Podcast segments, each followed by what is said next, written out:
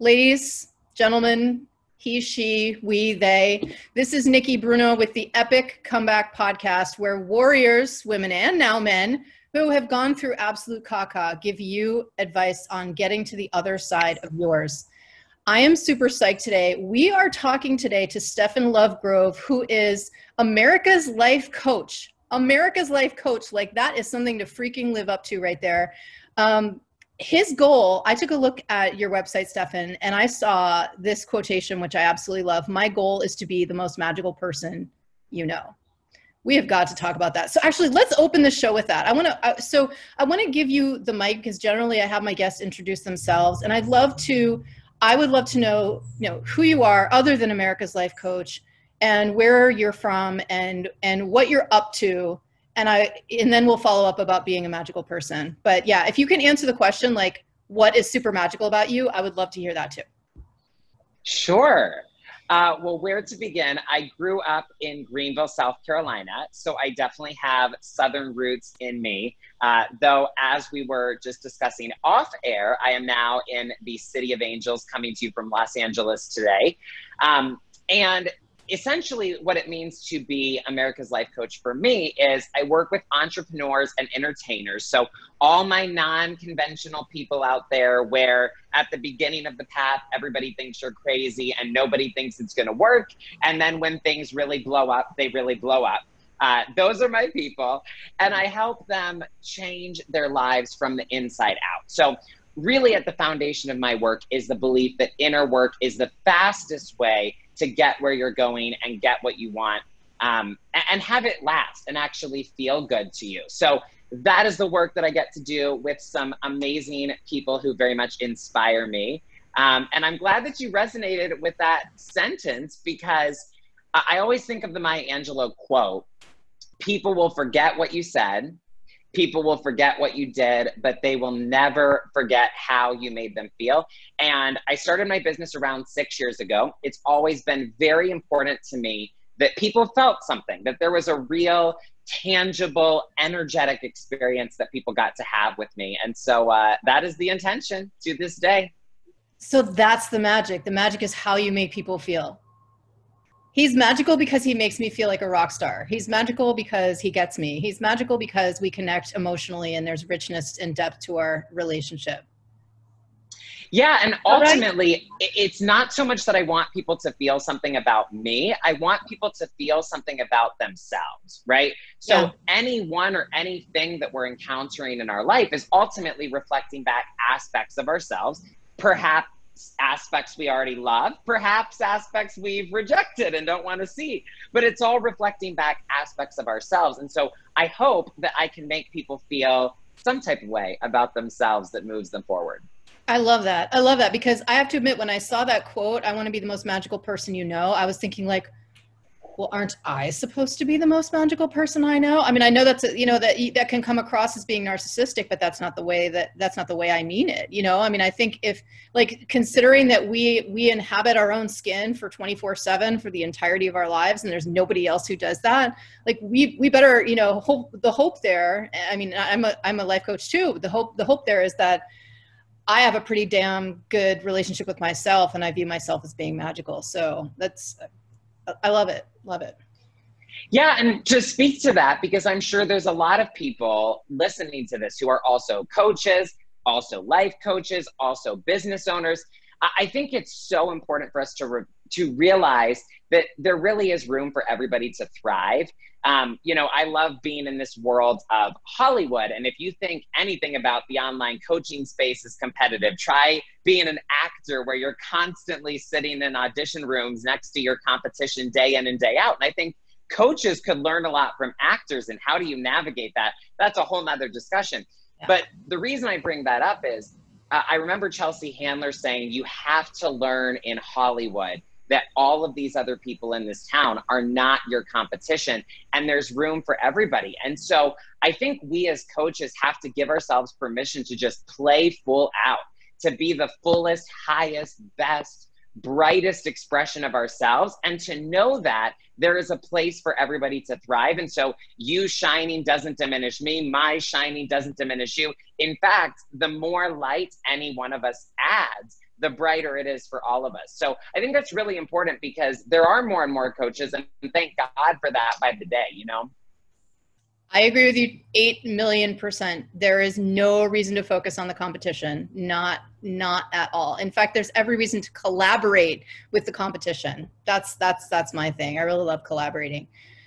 Awesome. So, speaking of the light, let's move a little bit to the darkness. This show, this show is about it's by and for people who've gone through. I like to call it absolute caca, but the other the other words for it really are trauma, life shattering experiences. I've had guests on this show who've gone through three completely different forms of trauma all in one year. You know, cancer, divorce, and and uh, death of a loved one. You know, just the the, the, the hat trick or the trilogy or, or whatever whatever you want to call it. Um, so, Stefan, I know that you have an epic comeback story of your own, and I would love to hear the kind of executive summary of that. Of what what did you go through, and what was the worst part for you? What was like the darkest night of the soul for you? Yeah, well, you know, it's interesting that we were just talking about competition because one thing I've learned about trauma is for anyone that's been through something really rough, your trauma is your trauma. And uh, whenever I tell my story, I always think about there are people who will listen to this and they can't imagine experiencing it. But then there are other people who say, I feel like I've gone through 10 times worse. And so I think it's good to acknowledge, particularly in the context of this discussion we're having, you know, your trauma is your trauma, and somebody else's broken arm doesn't take away the pain of your cancer, right? trauma is trauma. Um, but for me, it really goes back to I grew up and was raised in a fundamentalist religious cult.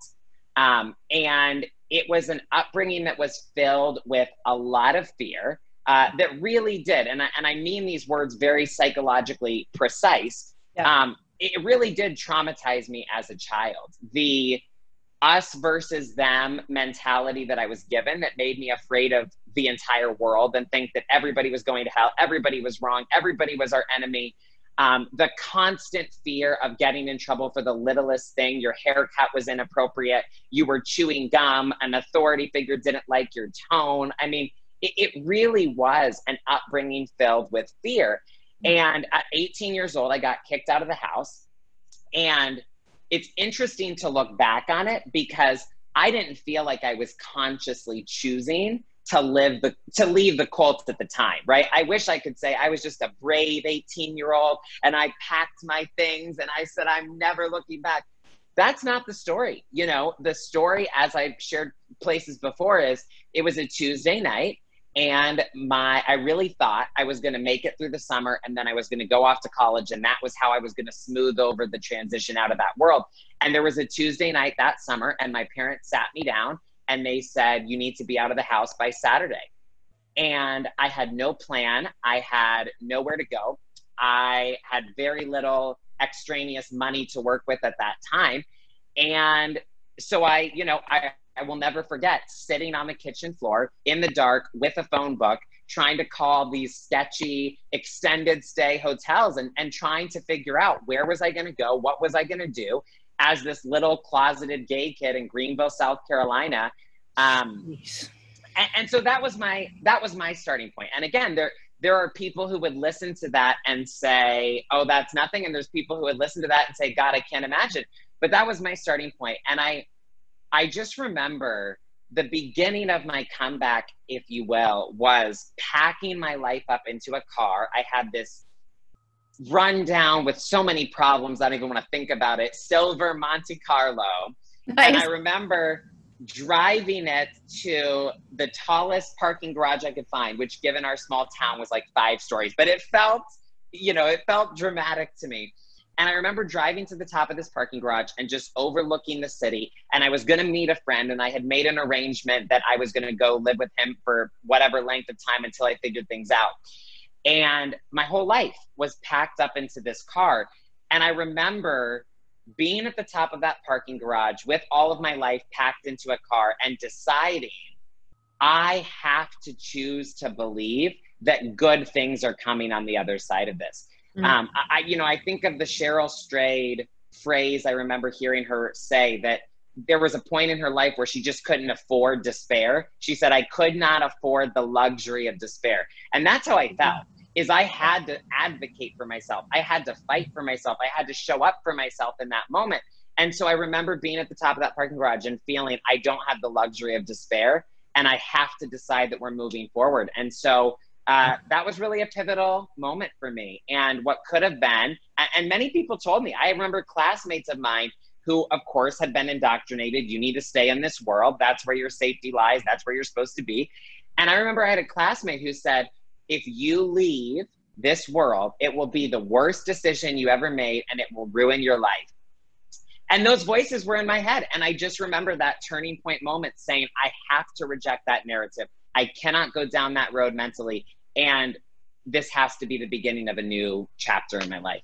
Yeah. You, yeah. That, that feeling of it's either survive or not survive. I mean, I, I used to say that to people when I, I went through a, a, high conflict divorce and my kids were very, very young. And I remember just kind of just realizing like, I don't, I don't have a choice here. I mean, I, I do, I could choose to be angry and bitter and, you know, and go down some just really, really super dangerous road. But I have, I have, I have two young kids and I can be miserable for the rest of my life or I can build something new. I, I can I can decide that I'm gonna feel joy again, you know. So it just it didn't really feel like a choice for me because because because I had to. I mean, I feel grateful that I had children at that at that moment in my life. Yeah, and I think that is the defining choice and mindset that makes all the difference, right? Whether yes. it's a divorce or an assault or whatever the incident is that mm-hmm. nobody would wish upon their worst enemy but whatever that incident is, you can either look at it as this was the thing that ruined my life, or this was a very traumatic thing that I went through. And ultimately, I used it as the starting point for a journey of healing, for a journey of helping others who have been through the same thing, for a journey of transformation. And so I think those pivotal moments, something in us rises up and says, you can't afford despair right now because you have to make this a starting point and you have to use your energy in the direction of going forward. Totally, totally. And speaking of going forward and speaking of I need there there are good things for me. I have to believe that there are good things for me on that other side. You already had consciously a a vision of not necessarily a filled in vision of what the other side looked like but that there was another side. And what it takes i mean it takes warrior energy to get to that other side even if you don't feel like a warrior. I can't say that i necessarily felt like a warrior uh, there were plenty of times when i didn't but um, it takes it takes warrior energy. It takes like next step next step next step.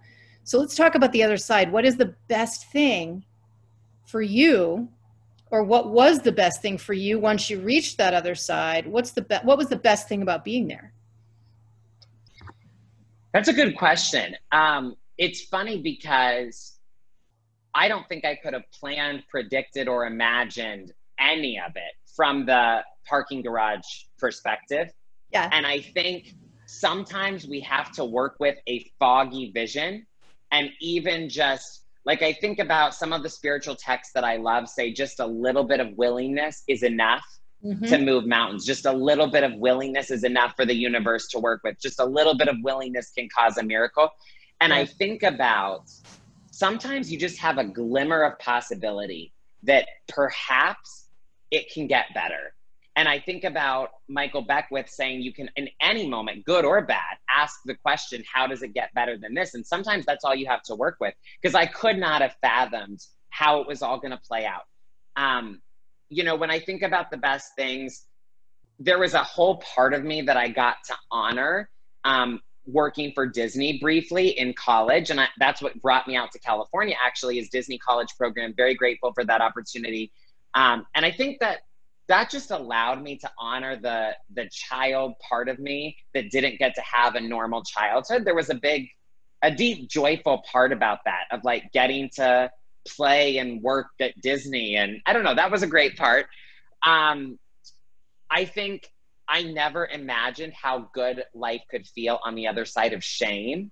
Like i mm. was still fully carrying all kinds of shame at mm-hmm. that point and so that's an invisible thing, but a very real, tangible thing to me. I don't think I could have envisioned how good life would feel without shame. Yeah. And I also just think, like, on a very practical level, the career path I ended up on was nowhere in my mind. I didn't know people did this. I didn't know you could do this. I hadn't even met a life coach. I didn't know what a life coach was.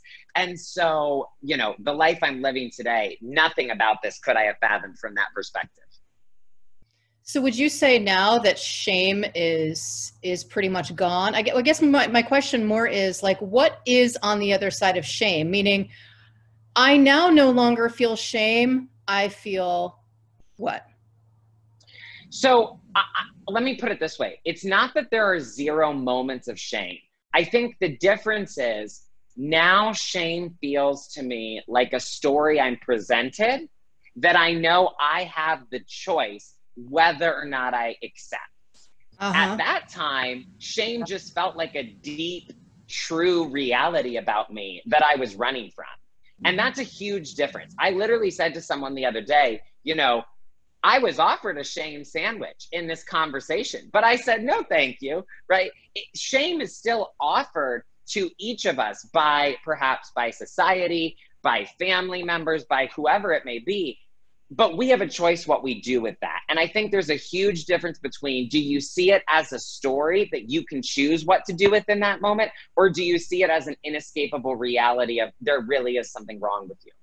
Oh, 100%. You have agency, you have choice you have you have um, you have freedom rather than you're running from something that is is inevitably always going to be there Absolutely. right and i if if you were to ask me what did i exchange the shame for i don't remember if that's exactly how you worded it but i think the opposite of shame is the truth of who you are and from what i know in my belief system the truth of who i am is love and mm. so if i am love there is no shame in that. And I can still hold space for, you know, I don't like this thought that I had, or I made a mistake here, or I would not repeat that choice again.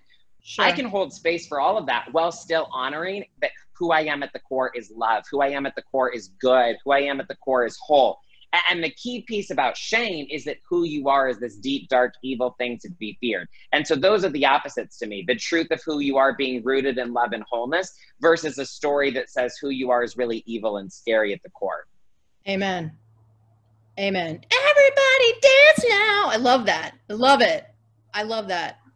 Okay, so one of the things that I have observed is I feel that people who have gone through an epic comeback and therefore have gone from a really low low to a really high high can have a tendency to travel in packs. And i'm wondering is is is there another maybe person or two who stands out for you perhaps um, who have inspired you along the way and along your journey who just have the most amazing story and they they need to be on my podcast that's a good question I'm um, sure. I mean, I'm sure you could think of hundreds of people. I'm just wondering if well, anybody right that are, that are all going to come to me after we record, um, which is fine I, I too. well, I I do want to say this about the the travel and packs thing yeah. because I think this has been an important concept for me on my journey of this. Is I did realize at one point that sometimes people, including myself, people who have had a powerful restart sometimes our brain gets attached to the idea that because that restart or that comeback was so necessary, that is the path to success. And sometimes one of the things I've noticed for myself, and I speak with a lot of cult survivor kind of people, um, is sometimes we think we're always looking for like the thing to escape, the next thing to leave, the next thing that we need to Mm. And we're looking for it because at one point that was necessary on our journey. And yes. so maybe this is an unusual thing to say, but one of the phenomenons I identified within myself was what I called phoenix syndrome. So the idea of the phoenix rising from the ashes.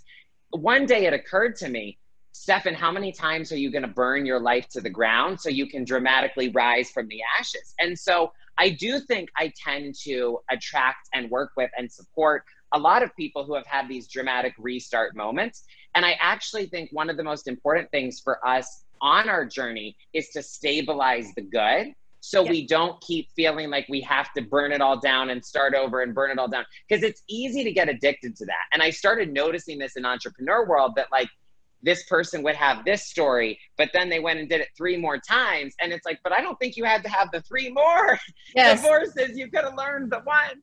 And so that's something I'm very passionate about for people like me who have been through something really intense, who have had to restart their life is what does it look like to learn to trust the good where you're not always looking for an out that you have to restart things and i think it takes a lot of emotional maturity i know it's been a, a big journey for me to get to that point you know yeah i love that point so much and i i wish I wish that we had in front of us. So um, I created a method called the Epic Comeback Journey, and it's a pathway of basically, for you know, from hell to heaven, so to speak, how to stage an epic comeback in your life. And of course, nobody follows follows it. No two people follow it in the same way. It's not determinative. It's it's it's based on hundreds of, of real life case studies. I was studying all different comebacks in different different area like athletic comebacks you know transformations personal transformations the whole thing.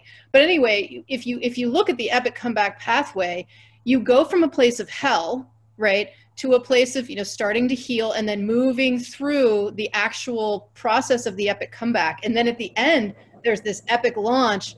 And then after that you kind of you you go back if you get when you get to a point in your life where you want to then up level okay so it made it, it's not necessarily that moment you're talking about where we have to have a dramatic restart burn everything rise from the ashes again. You go back to the beginning of the process but you skip the hell and the healing part. So mm so like you don't have to go back to the place of of dark cave ashes burning you know i'm in a cult again i'm you know i think i really you don't have to find another cult which i briefly did in college you do not have to the idea is the idea is that, and, and i work with people who are really ambitious kick-ass rock star people like you do and and and there can be that that kind of especially if they're drama loving especially if they love that drama and they're like, okay, time to burn everything again. And it's like, uh, uh, uh. Mm-hmm. You don't necessarily have to always go, th- go through that cycle. So I love the point you're making. Love it. Well, and I think this is an important point, both of us being coaches. This is one of the differences in my own experience. And I understand therapy is a wide range of things. So this is just, I have many friends who are therapists who I love and respect. I always give that disclaimer. But this is just in my experience with the two. Um, one of the things I had to learn is I don't believe that we're here on this planet for endless healing, healing, healing, more healing. I believe we're here to thrive and to live in our wholeness and to live out our purpose and our calling and our destiny and whatever you conceive of that being. And I remember one day my coach said to me, You know, Stefan, the point of life is not endless healing, the point of life is creation. And that's a big distinction to me because I sat coming out of the cult I sat in therapy for four years in college and it played a role in my life. But ultimately, I found myself sitting in that chair in therapy and we would over and over and over again just rehash the past. And I, the distinction I noticed when I met my first life coach is that in just a couple of conversations, it was doing so much to move me forward versus me just sitting in the past. And so I love that you made that point because I don't believe that we're supposed to endlessly re trigger the hell and endlessly stay in the healing. It's a phase on the journey, but the question is, how do we get people to thrive? And so that's why I think it's so important to not build an identity in reaction to the past, but rather to make it a part of your story and then to let yourself thrive right now. Yes, and yes, and yes. And so we really we've come to to the essence of this here. I can't wait I, I no pressure, no pressure, Stefan, but I can't wait to hear what you have to say about this because our listeners, I mean, our the listeners of this podcast are people, mostly women, people who are going through the muck right now. They're in the middle of that spot where I don't I don't know what, you know, it's murky vision. I don't know what's on the other side. I don't know how the heck I'm going to get there, and I don't know if I'm going to get to the other side. So what what is a piece of advice or maybe two that you would give to people who are there right now? They're going through the caca and they they what would you say to them about the other side and, and getting to that? Yeah, I think the best thing I know about being in a moment where you don't even know if you're going to make it is a vision is the best thing to keep you moving forward in the darkest of moments. Um, and I, you know, though that moment I shared earlier was my biggest comeback, there's so many moments I could point to. I think about year one of my business and I'm in California and I feel very isolated. I feel very alone. I don't know many people. And I remember there was a moment and I came home from my part time job that was not even paying the bills, and my business is not bringing in income at this point. And I remember I came home and there was an eviction notice on the door mm-hmm. that was like, This is your warning, you're about to get evicted. And I came home and all the lights were off, and I just sat down on the living room floor and I just wept. And I was so scared and I was so sad and I was so what the hell is happening here? I don't know if I'm supposed to cuss on this podcast, but I was so what is, what is happening here? and um and here's here's what I know is the circumstances surrounding you in this moment literally are nothing more than a starting point and it is vital that you get this. The circumstances of your life are not an indicator of what you get to have the circumstances of your life are not an indicator of what is possible for you. The circumstances of your life right now are not an indicator of where the story ends. They are literally just the starting point. And I can hear my coach and her powerful question in my head right now saying, the only thing that matters is what are you going to create next? Mm. And that is the only thing that matters. And i have been asked that question in the darkest of moments. And i it has brought me to a place of moving forward to ask what am i going to create next? And so that's what i want to say is if you're in tough circumstances it's easy to get caught up in all kinds of internal stories about those circumstances. The best use of those circumstances is to not make them mean anything more than they are simply a starting point you get to decide what you want to create from there. The only thing that matters is what you will create next. And if you get a vision for the future, I don't care how much it contradicts your current reality, because Lord knows little Stefan and a cult could not have conceived of this life at all. But even a glimpse or a, a glimmer of a vision, that vision will move you forward. And before long, you will not be in those circumstances. And you will find yourself living something that is more beautiful than you could have imagined. Bam. Yeah, absolutely. Even just the tiniest little thing of a glimmer. I mean, I'll just give a little example. Like when I was going through absolute hell, um, I had this vision of in in the home, the new home that I was going to create for my kids and me. I was gonna, I had a certain vision of a certain kind of like little tacky stained glass art hanging that I was going to put in my kitchen window, and I didn't, I didn't have anything other than that really and there were times when that there, there were times when just that that tiny little part of a, a vision a splinter of a vision it, it gave me comfort. And you know i want to say this a slightly lighter note but you can apply it across the board and i think it's very important. The tiniest of desires that you actually care about has enough energetic fuel to move you forward so it's funny, when I started my business in year one and even into year two, I wasn't focused on big number goals. I wasn't focused on a lot of the things that people in the online space so often get caught up in. Literally, what mattered to me at that point was man, if I could just get this very low number, I look back on it and I laugh. But at the time, I was like, if I could just get this very low number, it would pay my bills. I could live off this and I could even ride at Soul Cycle pretty regularly. And that was as far as I could see. And I was like, can you imagine being paid to just stay at home and coach people and help people live their best lives? And it's funny because I've so surpassed that now, but I didn't have to conceive of everything or even believe all of this stuff at that point. I just had to see this is the what I can see right now, and we're gonna move in that direction. And so, whoever you are listening to this, however you ended up here, I promise you, the little bit of vision you have is enough. And your job is to move forward with that. And it might be as simple as like, if I could only provide this for my kids. It might be as simple as if I could even touch one person and change their life. Whatever it is, the vision you have in this moment is enough. And that's the thing to move forward with. Yeah, what is the next thing just like you said what is the next thing that i can create what is the next thing that i can create like for me it's like i will have arrived when i can send my kids to this camp you know yeah uh, yeah yeah and i i don't know if you watched uh frozen 2 at any point this year but I did. Reason, I did. I went with my daughter to the like the international premiere at El Capitan. It was awesome. Oh, how fun. I listen, I love Frozen 2. Um, and I know many, many parents in my community are, you know, have heard the songs too much by now. But what I love about Frozen 2 is that scene where she's in a moment of despair and there's this song, just do the next right thing. Mm-hmm. And man, if that's not been a motto, I think for so many people in a year of uncertainty where people don't feel like they can possibly fathom how it's all going to play out next, is just do the next right thing. And, um, you know, every interview that I do, every place I speak, etc., it's very important to me that I don't know what somebody's next step is, right? It might be to call someone and apologize to them. It might be to make a brave investment in themselves. It might be, under normal circumstances, I say, it might be to take a trip somewhere. Maybe not as likely right now. But the point is eat a taco. The, a taco. right.